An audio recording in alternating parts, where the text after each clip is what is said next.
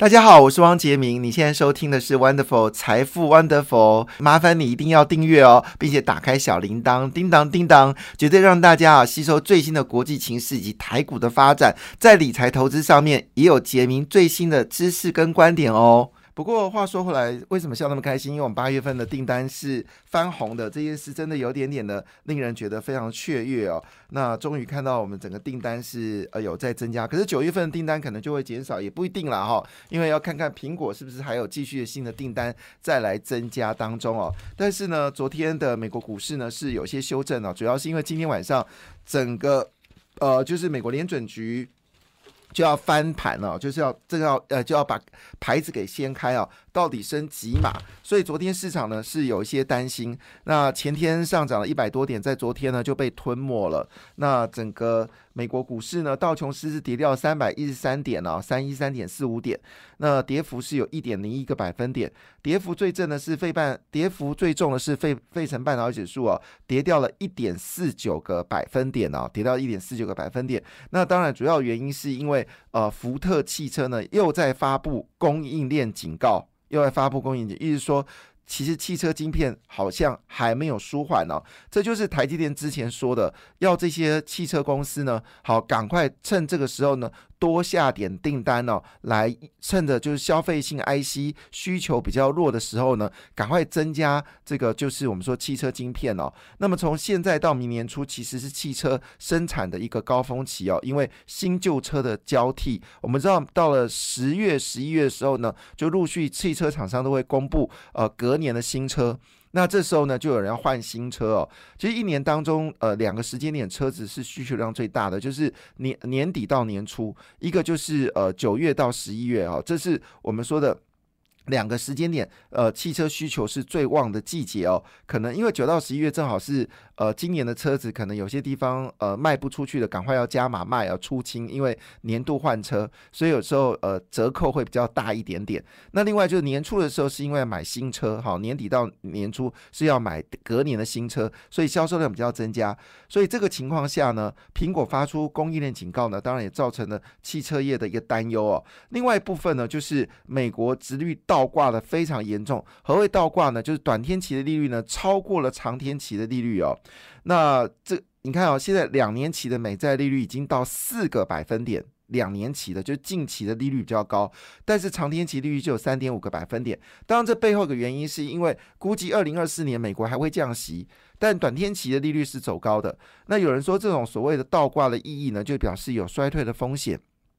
嗯，我觉得是过度解释了。为什么这么说呢？因为你十年期的利率哦，难免难免，好，你将来会是有降息的可能。那因为利率走高也会利率走低嘛，但短天期利率就会反映这两年的时间。那估计二零二四年之前还是维持相对高的利率，因为有人这么说，这一波美国利率可能会升到保守的人是说升到四点二五趴，呃，比较担忧的人是说有可能升到五趴，所以两年期利率。呃，是到四个百分点合理，因为它是反映未来利率会超过百分之四嘛。但是十年期利率你已经掉到现在是二零二二年，十年是二零三二年，所以它的当然倒挂，说这倒挂造成经济衰退的风险，我是觉得有点多虑啦。不过市场还是会借题发挥哦。另外一部分呢，就是油价部分哦。那么油价呢，目前为止呢，还是维持到一个比较温和下跌的一个状况。那么在昨天呢，苹果是大涨的哦，苹果是大涨了一点五七个百分点。在下跌过程当中，苹果股价持续的走高。当然背后是因为苹果的订单真的很旺，所以今天红海啊、和硕啊、伟创，还有这个玉金光哈、有真鼎哈，还有这个华通。有没有可能继续往上走高？哎呦，台骏还有台骏哦，这是标准的瓶盖股，有没有机会走高呢？今天也是一个关键点了哈。那另外一部分呢，其他像是我们说最近跌最凶就是 Meta 哈，那 Meta 最近是真的喋喋不休。如果你手上有 Meta 就是 Facebook 股票，我真的建议你赶快卖掉，因为社交团呃这种社交社社群软体哦，基本上现在竞争者非常剧烈，Meta 已经并不是新主流了。那么新的主流也里面呢，也把 Meta 给。去除了新的主流，有把特斯拉拿拿进来，还有包括微软，还有苹果哈等等股票呢，但是已经没有没有 Meta 了哈，所以如果你有持有 Meta 股票，我建议你真的要卖掉。好了，那所以在昨天呢，基本上只有 Apple 股票是涨的，其他阿发贝啊、Amazon 跟微软股价都跌的哈。其中 Amazon 的跌幅最大，跌了一点九八个百分点。好，合理啊，因为现在正好是一个青黄不接的时间哦。等到 H 徐青黄不是好，青黄不接，但等到十月份后就会比较明朗了。估计呢，十月中公布第三季财报之后呢，全球股市就应该展开一波比较大的一个涨幅。好，因为整个事情到十月中就会结束了。那据了解呢，像是中国呢，已经开始针对好中国就是外销订单，已针对美国圣诞节订单呢，就义乌了哈，已经开始。进入到生产期了。那在半导体部分呢，基本上是全面下跌哦。那跌幅最大的是 AMD 跟这个美光。那美光跌到二点五零，哎，不是说记忆体的部分已经见到谷底了吗？好，这是在跌什么呢？好，其实不是很清楚。那 M D 跟英特尔跌是合理的，因为他们双方认为硬。B P C 的状况还没有回稳呢啊，P C 的状况还没有回稳，所以非半指数全面集体收黑。但反观台积电呢，其实跌幅很小哎，台积电只跌到零点一个百分点，联电跌比较多哦，联电跌到二点三四个百分点。但传出来啊，三星对联电还是大下订单哦。那这个主要是因为联电的。高管啊，高高级主管呢，基本上来说还在卖股票，这点有点令人心烦。所以联电我们就先不要看好了哈。那福特昨天是大跌十二点三二个百分点，主要原因是因为呃整个成本增加，加上供应出了问题哦，这是昨天的一个消息。好，那当然。呃，昨天中国股市逆势上涨啊，不知道在涨什么，其实不理解。欧洲股市也是普遍下跌哦。那么德国股市呢，下跌一点零三个百分点，主要是北溪一号正式关掉了哈，所以德国在跟全世界在找天然气哦。那这部分也影响到欧洲股市的一个变化，法国股市跌到一点三五个百分点了。最近欧洲股市确实令人有点担忧。亚洲股市全面上涨，哎，好，印度上涨零点九八个百分点，是涨幅最大的。当然，台湾股市昨天拉尾盘拉得非常漂亮。主要是台积电外资买进啊。好了，那当然讲到这件事呢，我们先冷却一下，在还没进入到台湾股市呢，有这个讯息给大家呃理解一下，就是两个讯息。昨天已经说了，第一个说法就是拜登已经宣布美国疫情结束了，那这引发了这个。呃，这个就是专家的一个呃讨论哦。当然，呃，拜登要急着宣布疫情结束，主要原因是因为选举越来越接近了，拜登的民调越来越高，他希望能够结束疫情嘛，哈。那当然，现在在美国还是有将近四百个人因为疫情而死亡啊，四百多个人死掉。那美国有三亿多人口啦，四百多个人人数这部分应该是呃不是影响很大哦。这个比起自然死亡人数来看，因为每天都有自亡自然的死亡人数嘛，哈，好，所以他认为这个事情美国疫情已经结束了，哈，所以呃这两天呢，其实包括了 B N T 还有 Moderna 跟 Novavax 股价呢都是狂跌重挫，哈，那当然因为美国连续的升息哦，果然真的打击到房地产，所以升息真的可以打击到房地产哦，升息真的可以打到房地产，升息真的可以哦，那么席勒。好，就是诺贝尔经济学家得奖席勒说，美国房地产呢终于冷却了哈。好，那回到了就是台股部分呢，大家最在乎的台股的部分，我看有没有什么新闻啊？哦，对，美国八月房价跌了零点三个百分点，是十一年来最大的跌幅哦。之前还传出来说，哦，美国房子不够买啊，美国房价继续涨啊，屁啦！只要是对不起啊，这不是屁啊。好，只要你利率走高，房价就一定跌，投资客一定离开，就这么简单。简单好提醒啊，我们的央行了哈。那当然，最近呢虽然没有错，事实上非常担心今天啊就要先排了，就是到底美国要升多少利率。但是呢，呃，外资已经迫不等迫不及待迫不及待了。其实过去三天呢，过去三个交易日都看到期货的价格比现货来的高，这是非常特别的事情哦，就是正价差是扩大的哈。这个是非常呃非常夸张的事情，说我们的小呃一般的散户的信心很弱，但是呢大户的信心是很好的，所以期货一直大于现货。那昨天进多单的部位呢，已经增加到一万三千一百二十三口，嗯，其实一万三千不是很多啦，之前最高可以到四万多口。一万三千总是有增加了哈，就是开心一点点。好，之前大概有增加到最高有到四万口、五万口等等。好，那目前为止呢，指数会在一万四千四百一十点到一万四千七百点附近来做操作，这是呃分析师的一个建议哦。那回头一件事情呢，就是外资呢在昨天呢是。转买了哦。那当冲在昨天也非常的剧烈。那昨天台积电中场收在四百七十六点五元哦，其实还算蛮便宜的，好低于五百块都蛮便宜的。那么上涨九点五个百分点哦，使得这个加权指数呢终于回到五日线，但还在季线之下。